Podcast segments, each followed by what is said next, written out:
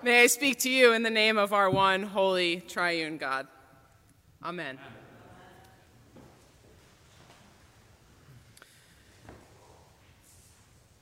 One of the things that I didn't know would be such a significant part of the PhD program was that I would develop a love hate relationship with the theologians that I've studied. When I was an undergraduate, I'm pretty sure that I just loved every single book that I was given. But now, 12 years later, I can say with confidence that there are some theologians that I don't like. Which is to say, right, I struggle with the ideas that they present in their writings. Sometimes because I think they're overlooking something essential, sometimes because I think my own life experience contradicts their opinions, sometimes because I just think their argument is flawed. One of those individuals who falls into this category of theologians who, we'll just say, I tend to strongly disagree with is Stanley Hauerwas, a theologian who holds a joint appointment at the University of Aberdeen in Scotland and at Duke. Hauerwas, who is now about 80 years old, was named America's Best Theologian in 2001 by Time magazine. He's the author of nearly 40 books and published dozens more articles. it pains me to say this, but Stanley Howard Hauerwas is kind of a big deal. Thank you for laughing. You should laugh. Now, Hauerwas is most well known for his understanding of the relationship between church and state, the relationship between the body of Christ and society. In other words, one of his most essential questions is what is the task of the church in the midst of a broken world? And so, without oversimplifying his ideas, I'll lay out the heart of his response to this central question because I think that it will challenge us to go deeper into our gospel passage for today. What is the task of the church in a broken world? For Hauerwas, Christians should not try to change the world by getting involved in politics. No. Christians change the world by showing up to church. In a world, Hauerwas writes, of mendacity and fear, the task of the church is to be the church, to be a community of peace and truth, to tell and retell the story of a God who so loves us that God gave for us God's only Son. Christians change the world by showing up to church and loving one another as Christ loved us. Now, this idea that Christians change the world by showing up to church might not seem like a completely new or different or even novel idea. But Hauerwas takes his claims very seriously. For example, Hauerwas is a staunch pacifist. During a time of war and conflict, he says, the response of any Christian, let alone a Christian community, can never be war. Nor should it be getting involved in the political system to try to stop the war. Some other theologians, for example, don't think that war is a good thing, but sometimes it's a necessary evil. And sometimes immersing yourself in politics is a way to bring about the change we wish to see in the world. But for Hauerwas, during a time of war and conflict, whether the war is literally or figuratively right outside of these walls, the only response of the Christian community should be to show up to church, to love one another as Christ so loved us. By doing that, we embody an alternative, a different option, a different way of being in the world. By being that kind of community of peace and truth, by telling the story of salvation, and by loving one another as Christ loved us, we help the world to understand that it too is bound by God's goodness and that it doesn't need to take the path of violence and sinfulness.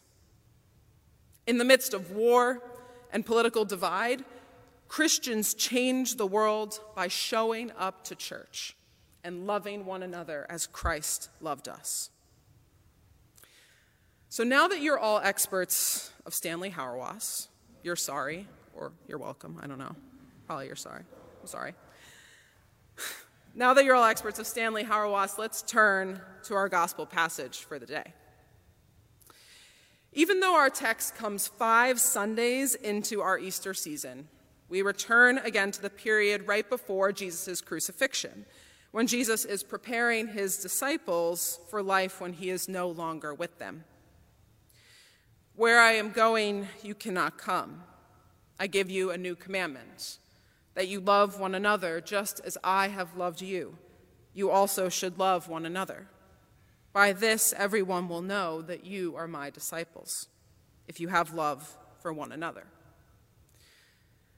Now, one of the interesting things about this passage is how the new commandment we find in the Gospel of John is slightly different from the one we find in Mark or Luke, for example.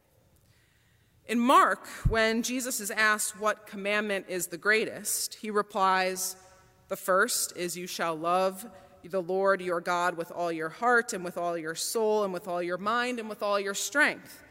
The second is this You shall love your neighbor as yourself. There is no greater commandment than these. In Luke, when Jesus is asked again about the law, he tells the parable of the Good Samaritan pointing his listeners to see that our love of God must be intrinsically tied to our love of neighbor, especially the marginalized, the victimized, and the disinherited. But in our gospel passage for today, Jesus is looking directly at his disciples. I give you a new commandment that you love one another. In this version of the commandment, Jesus isn't telling his disciples to love their neighbors, to be the Samaritan who helps the man beaten on the side of the road. He's looking directly at them. Love one another. It seems that Jesus is pointing to something internal in the communal life of the disciples. That them loving each other will be an indispensable part of their faith when he is gone. Perhaps loving one another is the precondition of being the Good Samaritan who loves the neighbor, especially the victimized and the oppressed. In this iteration of the commandment, Jesus is asking his disciples to look inward, to love one another. By this love, Jesus says, people will know that you are my disciples. Love one another. Sounds a lot like this idea that Christians change the world by showing up to church and loving one another as Jesus loved us. In a world beset by conflict, Hauerwas says, the first responsibility of the church is to be the church to be, as he calls it, a story formed community. The task of the church is to show up, to tell and retell the good news of Jesus Christ, the story of his radical ministry, his death, his resurrection, and to carry on the story of salvation through our acts of love for one another. By living in this truth and by being what Hauerwas calls the peaceable kingdom, we tell a different story and show the world that there is an alternative way to live into the fullness of our humanity. For Hauerwas, the kingdom of God is not built by individual Christians immersing themselves in politics, The world is not changed by grandiose acts of justice where we sacrifice ourselves for the common good. The kingdom of God, he says, is built in parking lots and potluck dinners. The world is changed by ordinary Christians showing up to church and loving one another. Perhaps here you can more fully understand why Hauerwas frustrates me so much. Because I deeply believe that Christians, that as Christians, we also have a responsibility to be out in the world fighting for justice.